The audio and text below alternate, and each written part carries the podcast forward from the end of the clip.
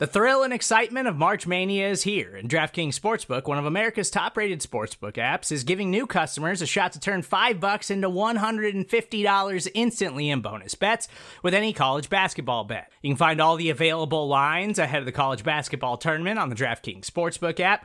So download the DraftKings Sportsbook app and use code SBNFL.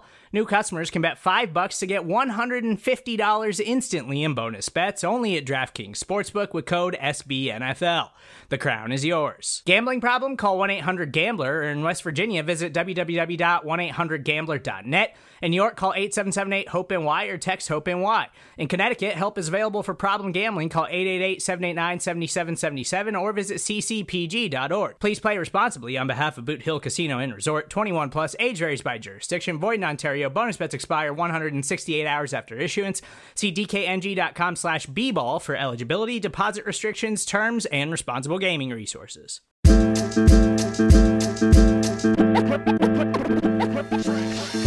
All right, Buffalo Bills fans, welcome to another episode of Breaking Buffalo Rumblings. Anthony Marino here with you once again, talking everything Buffalo Bills.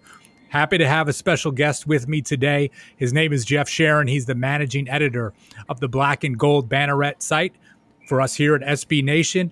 And that is the blog for the UCF Golden Knights. We're happy to have him on with us today talking Gabriel Davis. Jeff, thanks for joining. Hey, what's going on? Oh, by the way, uh, Anthony, I'm so sorry to interrupt. Um, we dropped the golden like 13 years ago. I'm sorry. you know what? It's uh, it takes me a little while to catch on with some of the new trends. So things off to a great start here on the podcast today, but all kidding aside, it's great to have you with us. that thank you, thank you so much for having me. I I I uh, I wanted to. Uh, we've been following. You know, obviously we're here to talk about Gabe Davis, and you know we're so excited to see that he's made some uh, made some big strides in the early going up here in Buffalo. But thank you so much for having me, and uh, um, yeah, what an exciting time. Hopefully, we'll actually get to see some more football now, right? Well, it seems like right from that standpoint, at least everything is progressing in the way that it should, but you know, for Buffalo Bills fans over these past two weeks, right? Padded practices starting to take place. Everybody is full on board the Gabriel Davis hype train. And the media, they're limited in what they can report. But everything we see from the beat reporters, it just seems like he continues to shine day in and day out. I'm assuming you're not surprised by this, but why don't you give us uh, your take you know, as he kind of steps onto the field in Buffalo and what he can bring to the offense. Oh, you're right. We're not surprised by that um, at all. You know, Gabe is a, you know, from the very beginning, he's been a prototypical kind of. Uh, just he he checks all the boxes. Like there's nothing. Even going back to his freshman year at UCF, there's there was nothing on him that was that was like, wow, he's really great at this, or he really has superior size. He has excellent size. He's not Brandon Marshall, right? I mean, Brandon Marshall was here; he was six foot five, but right. you know, he's he's six two, two ten, has. Uh, I, I, would say, as you guys have found out, very deceptive speed because he's a big dude. He's got enormous hands. I mean, what receiver doesn't? Um, but you know he's a local kid who down here in Orlando we've known for a long time. Like he played at Seminole High School, which is in Sanford, which is just north of Orlando. Won a state championship there, um, and uh, almost, believe it or not, almost went into the army before uh, deciding to go to college, and uh, and uh, uh, came over to UCF. And you know there were flashes of him because you know in the early part of his career here because we had some really good receivers in front of him. Like you know, in 2017, he was a freshman. The year UCF went undefeated and and uh, and and claimed a national championship. Uh, Davis went. You know, he had 27 catches, um, four of them for touchdowns, including the season long that year for UCF. But the the difference was he was behind Tre'Quan Smith, who got drafted by the New Orleans Saints, and then in 2018, you know, he stepped up again. He had 53 catches and seven touchdowns, but he was behind um, Dredrick Snelson, who bizarrely never got drafted and was not and didn't latch on with an NFL team either, despite the fact that he's an incredibly fast wide receiver. Um, but 2019 was his real breakout year as a junior 72 catches, 1,200 yards, 12 touchdowns, you know, 17.2 a grab. And he was by far and away the obvious threat that teams tried to shut down every week, and they couldn't do it. Uh, so it, to see what he was doing with, especially with a true freshman quarterback in 2019, he was catching passes from in, in Dillon Gabriel. Um, you know, to see what Gabe has been doing at, at, you know throughout his college career, and to see that translate over to the pro level, none of us are surprised by that. And um, and it's it's it's fun watching the uh, watching the videos that do come out of Bill's practice because w- all of us in UCF Twitter mafia are like, we told you, we told you people this would happen. well, and it's great to see that it is happening. And, you know, a little history too, right? It seems like each year the Bills receiving corps has been getting better. And it's always been in the past where you had to take that moment and, you know, here's an undrafted free agent that people are excited about or somebody that was taken really in the late rounds. And now you get to the point this year, I think so much of the focus was on those targets in the first round. Mm-hmm. Looked at it saying Buffalo needed that true number one receiver go back, right? You make the trade for Stefon Diggs, and all of a sudden it's that's not so much of a need in the draft as maybe some other positions are. But you still need depth at the position. You were expecting the Bills to draft a wide receiver. And they take Davis in the fourth round. And I think, like many fans, right, it was Dane Brugler from The Athletic that had said a lot of good things about Davis heading into the draft. But really, from that standpoint, it's like, okay, fourth round draft pick, expectations aren't too high. I guess when you look back to the draft, when you saw Davis go in the fourth round, are you thinking, man, from a talent standpoint, he slipped way further than he should have? I mean, talk to me about what your expectations were heading into the draft. Oh yeah, definitely was. I, I, think that was definitely the case that he slipped much further than he would have for a couple reasons. Number one, obviously he he he plays at UCF. If he played at Florida or Florida State and did the same things, he would have been a surefire number one pick. There's just no doubt about that. Um, I think I think the other thing that uh, that kind of went down was kind of what I mentioned before is that he does a lot of things extraordinarily well, but he doesn't do one thing you know that really blows your mind, right? Like. Uh, um, he's he he's he's worked so hard at being a at being an all around receiver. There's a, a, good video that I, that I want to share with you guys too, where he was uh, um, doing some workouts with Brandon Marshall and and Marshall had a lot of high praise for him at the time, and and, and that's the kind of guy that you want to certainly that you want to hear from. Obviously, you know, going back to their UCF connection, but you know, Brandon Marshall knows receivers and he knows what it takes because here's a, there's another guy who was not highly drafted at all. I think Brandon went in the third or fourth round. I forget exactly where, but um, ended up being one of the greatest receivers in recent memory, probably in NFL history. So. Um, but again, I think I think it speaks to the the nature of the draft also nowadays where you know, I, don't think it's truly fair to evaluate players saying, "Oh, well, this guy went in the fourth round, so you know maybe expectations weren't all that high." Because by that point, you know, play, you know, teams are drafting for need, and there are so many areas where where teams are trying to obtain that value.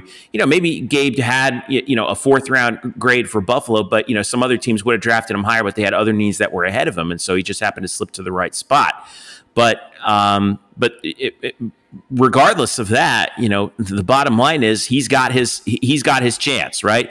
All any all any of these guys ever want is give me that shot, and so far you know, Gabe has Gabe has not wasted his shot one bit uh, in the early going. I'm sad we don't have any preseason football. We could see what he really looks like out there um, in in live action. I guess we're going to have to wait until the regular season opens, but. You know, each year we rail on the preseason games. I know. And you lose them, and all of a sudden it's just like, oh, what I would do for yeah. one or two games just to see some of these guys in live action. But you know, as you bring it up, an interesting thing in the flagship station for the Bills this morning, Jeremy White uh, was talking about Davis, and and really he was talking with Sal Capaccio, the sideline reporter for the Bills, and he said the thing that I like best about Davis right now is that he doesn't have to come in and be a savior. And again, you look back to some years past and you would say, gosh, you know, for the Bills offense, if this guy can splash or if this late round pick or undrafted free agent now it's a position where you've got John Brown, Stefon Diggs, Cole Beasley as your, you know, first three options, I guess you could say. But then you've got someone like Davis, who's your wide receiver number four, most likely as a rookie. But it gives him the time to develop where there's not too many expectations coming in. But hey, if he can make any sort of an impact with the offense, that'll be a great thing for the Buffalo Bills. Oh yeah, certainly, and and I think that's one of those key things where he can kind of ease into it. I don't know what the contract situation is with the with the other guys, but certainly not as well as you do. But you know, there are going to be opportunities for him if he can get to that fourth spot in the in the eh, on the depth chart because as, as you guys know, you know Josh Allen's really struggled with the deep ball. And uh, and certainly he with I, I I haven't been reminded that. Like yeah, right. yeah, no. Well, I th- well I think one of the things that I think I mean now I I happen to be a Josh Allen fan, and even going back to watching him you know, at Wyoming. And I think one of the reasons why is because, well, well partially I think it's because of the weather, but also, you know, I, I think one of the things is you kind of have to have a receiver out there who's forgiving, you know, especially initially when you're a young quarterback like that. And Gabe Davis kind of gives him that forgiveness because remember, like you said, he was catching, you know, he, he's catching deep balls from initially from McKenzie Milton, who, uh, uh, uh, you know, is an incredibly accurate passer initially. But you know, last year, you know, Gabe um, you know, with with the situation with McKenzie Milton with that injury, right? Right. Um, he had, uh, you know, he had to come in and play for, and play initially with Brandon Wimbush, who was not an overly accurate passer, and then Dillon Gabriel, who is a true freshman. And granted, you know, is known for his accuracy, uh, or at least became known for his accuracy, but it's still tough when you're a true freshman. And Gabe showed a true um, spectrum of skills because you know he obviously had you know he had the deep ball threat that everyone likes to talk about but he also had some games where he kind of turned it over into a possession receiver in particular like the uh, believe it or not UCF's loss against Cincinnati he had uh, he had uh, over a dozen catches in that game um, which was a season high for any UCF um, for any UCF receiver. And so he kind of showed off his ability to read defenses and and show that possession game, right? So I, I, I do think that um, in terms of the skills that he's able to bring to the table. Uh, this is going to be a big. This is going to be a big advantage for Josh having having that many you know uh, chances to open things up. You know, certainly not to take away from some of the other guys who I think you know are still getting used to the concept, uh, to, are still getting used to working with Josh Allen, and that takes some time. But um, you know, I, I personally, th- it, it, as if if I'm in the AFC East right now, if I'm Miami or or, uh, or, or the Jets or New England, you know, I'm not going to take that for granted now, and nor should they if they've watched any film on Gabe Davis. Well, and to your question before, from the contract standpoint, John Brown is in year two of a three year deal with the Bills, right? So if you were to look at things and say, okay, in one of those outside spots, Stefon Diggs at his age, you know, still has, I believe, four years left on his contract with the Bills. Mm-hmm. But Brown to have two years left you know he's already at age 30 you know is this one of those pieces certainly if davis does flash uh, could be an opportunity for him in the future yeah and the other thing is as as good a deep threat as john brown has been earlier in his career like you mentioned at the age of 30 and cole beasley's 31 but also john's only 5'11 and right. gabe is 6'2 and just anecdotally, I can tell you about Gabe. Like I've, you know, I've stood next to him several times, and I see him listed at six two, and I'm like, he ain't no six two. He's he's probably six three, maybe pushing six four. And um, I don't know, I don't know who actually measured that, measured out like that, but he was he's a big kid when you stand next to him. But um, but yeah, there's going to be some opportunity here, I think. And, and what I love about what we always loved about Gabe was he was he was a really kind of silent leader on the team. You know, he wasn't really a rah rah guy. Was just the exact kind of dude who goes out there and just gets the job done. Um, and uh, I'll give you a good example of that. So this previous season in 2019, UCF had a big non-conference game at home against Stanford, and the big matchup coming into the game was Gabe Davis against Paulson Adebo, the defensive back for Stanford, who was um, considered to be an All-American and uh, was also and potentially an early entrant into the NFL draft if things went well. Well, Gabe absolutely toasted Paulson Adebo in that game. Um, you know, caught. Uh, uh, pulling up the numbers actually right here. Four, four uh, listed officially four catches, 63 yards, and a touchdown. But he, he was all over him in the early going. Caught a long touchdown pass, and it opened up a couple, of, and because they moved Adebo over to him, it gave a couple of other receivers like Marlon Williams the chance to actually make some the chance to make some plays. But clearly, Gabe Davis owned that matchup, and the that was and that was on national television. And all prior to that week, we didn't hear any. We didn't hear boo from Gabe Davis. Right. And uh, you know, and, he could have, you know, he could have just as well, you know, kind of made it like almost like a boxing match, right? like you know, okay, we're gonna you know we will see who the best guy is out here, but they, but he didn't. Um, he just let his play do the talking, and uh, I, I think that that sort of aspect is underrated because you know, with a young quarterback like Josh Allen, there's no previous guys who are out there saying, you know, hey, rookie, you don't know, you, you know, we've been around this league longer than you. Now there's some guys that are kind of that that he can kind of definitely have legitimate leadership over. Um, kind of like, kind of like, you know, I'm a Giants fan. Kind of like when the Giants let um, Jeremy Shockey go, and Eli Manning was the unquestioned leader of that team. Right? Um, I think that I think there's a similar situation brewing there where, you know, it's Josh Allen's going to be the ace and everyone knows it. Jeff, so let me ask you more about Allen, right? Because you talk about following him and, and kind of how, let's just say, his style as a quarterback fits with Davis and his style as a receiver. Um, albeit, right, the, the Bills did not have the uh, towering receiving corps last year when they would really have three receiver sets with Isaiah McKenzie, John Brown, and Cole Beasley, all three of these guys well under six feet tall. Now you add Stefon Diggs to the mix, but you add someone like Davis, who you said probably in the six three to six four range. He was talking with the media today, said he's probably up to 219 pounds. I mean, talk about him as a fit. You talk about him as a deep threat, but also in the red zone. I mean, help Bills fans understand how he can be utilized as a weapon here as well. Well, in the NFL, I mean, you know how it is. Like defensive backs are so big and so physical, and you have to you have to find a way to get yourself open. And eh, despite the fact that they're going to beat the living tar out of you every single day, I know everyone wants to talk about pass interference, but you know, eh, eh, go ask an NFL receiver how hard it is to still get open nowadays, right?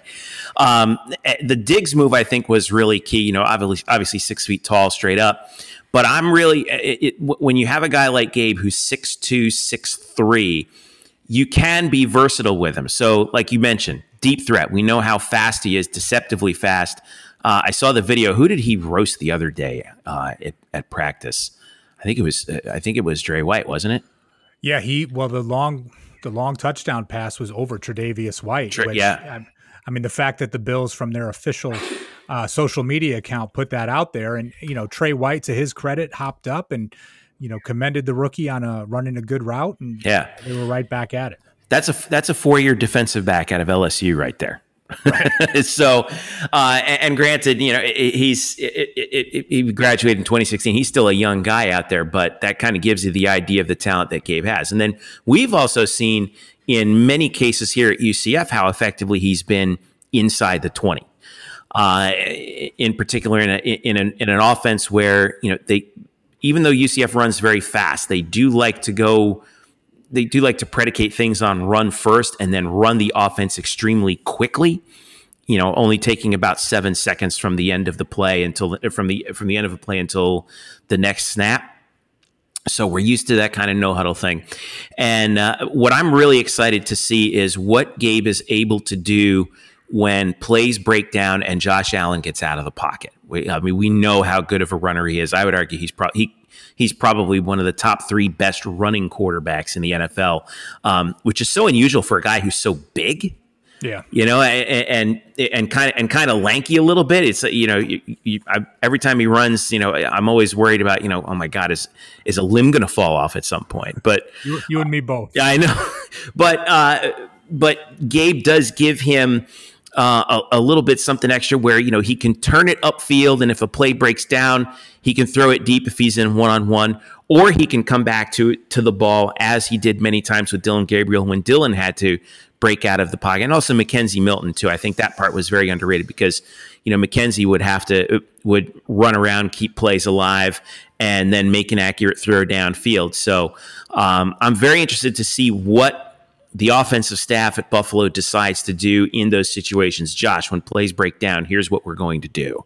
And Gabe, here's what you're going to do. That's going to be a really exciting thing to see going forward because it's something that, you know, I mean, I, I grew up in the days of just like you did, you know, watching, you know, Kelly and Reed and Lofton and Thurman and all those guys. And, and it, it, it was, uh, it was really underrated how good they were, you know, with the deep ball especially in, in on snow of all things snowy, icy, windy days in Orchard Park. And uh, if these two guys can develop that same kind of connection, look out! That's going to be a really that's going to be a really fun offense to watch. Jeff, let me ask you a question about UCF because I, I imagine, right, playing in the American Conference with a lot of pieces, you look at things in a, a team that consistently beats teams from major conferences, right? The last two years, the great success that's been had. You know, here in Buffalo with the Bills, we always look at things and you uh, the disrespect card a little bit sometimes not getting the recognition that you need that starts to change a little bit but i would imagine you look at someone like davis and what he can do going in the fourth round again how ucf consistently knocks off teams from the power five conferences. Uh, you know i've got to imagine it's it's more recognition like this guys getting drafted breaking out onto that scene. You're you're probably just sitting there saying like yeah we've been telling you this for years. It's just you know time that people start to wake up and see what the Knights are doing. Well, yeah, I mean it's uh, it's it's not just the similarities between the UCF Twitter Twitter mafia and the Bills mafia that we're talking about here, right? I mean, right. Uh, you know, two two of the two of the most fun fan bases to follow on social media. But when it comes to the talent that UCF produces, it's easy for everyone to forget this. That you know, I mean, UCF is located in Orlando, literally the center of the state. Florida, Florida State, and Miami no longer have the monopoly that they did on talent. You know, ever since in 1992, when the um, when the scholarship limits were dropped from uh, from 85, or excuse me, from uh, 95 to 85. Um, it, that enabled UCF to move up from, you know, initially they were, you know, remember UCF started as a D3 program in 1979. Okay. That's crazy. Very young program, right?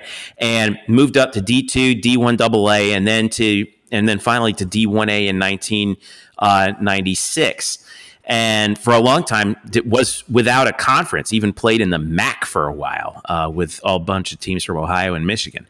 But uh, over time, you know, it was uh, another uh, another uh, Central New York guy, right? George O'Leary came in sure. and uh, and really developed UCF into a true Division One FBS level football program. And, uh, and and produced a lot of talent. And there was there was a lot of talent before O'Leary was around too, like during the Mike Kruczek days. You know, uh, Brandon Marshall was not recruited by George O'Leary. He was recruited by Mike Kruczek. In fact, at one point, UCF's two wide receivers were Brandon Marshall and Mike Sims Walker, who had a who had a career with the Jaguars for a little bit. Um, you know, guys like Doug Gabriel, who played for the New England Patriots and the Oakland Raiders back in the day, um, and a number of defensive players as well. Then, you know, UCF continues to develop as a program.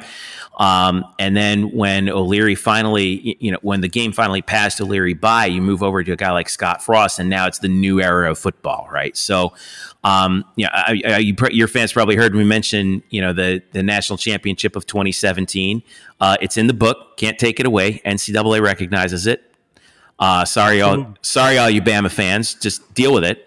Um, the uh, and and I we as fans, just like you guys, have always said, you know, if it's just a matter of time, it's just a matter of time that everyone's going to finally find out what the secret's all about. Uh, and I think that's starting to finally come to fruition. You know, like you said, you know, UCF consistently plays well and defeats power conference teams all the time. It, it, used to be we used to have a little a saying where you know how how are we going to UCF this one right? We we used to play teams like that all the time and lose to them in the most ridiculous dramatic fashion. Um, and now we've been winning those games consistently. Uh, third straight year. That, This year is actually the third straight year that the Knights have been ranked in the top 25 in the preseason. That's never happened before. Anytime there's some conf- there's rumors about conference movement, uh, UCF is is certainly the first team, if not one of the first, mentioned as a potential team to move to a uh, to a power conference one day. Uh, and I think that uh, that the investment that um, Danny White, the athletic director, who was the AD at the University at Buffalo before coming to Absolutely. before coming to UCF, you know the the investment that he's made in the program, uh, not just in football but in all the programs um, has certainly been key. UCF is, you know, I, have always said it was the quintessential 21st century athletic program, and now it's just a, and, and now every everyone's kind of waking up and discovering the secret that's you know that we've been keeping all along out here, and it's and it's fun to watch and seeing how the uh, how the talent acquits itself uh, at the professional level in in football, and then also recently in basketball. Actually, is going to be uh, is going to be a lot of fun to see. Support for this podcast comes from Smartwater. Life moves pretty fast. Are you drinking water that can keep up? Smartwater Alkaline has everything you need to stay hydrated, no matter where your day takes you. Whether you're pitching a tent or your next big idea, Smartwater Alkaline can help you perform your best. It delivers a pure, crisp taste that makes it the perfect chaser after a big workout. Elevate how you hydrate and pick up a Smartwater Alkaline today.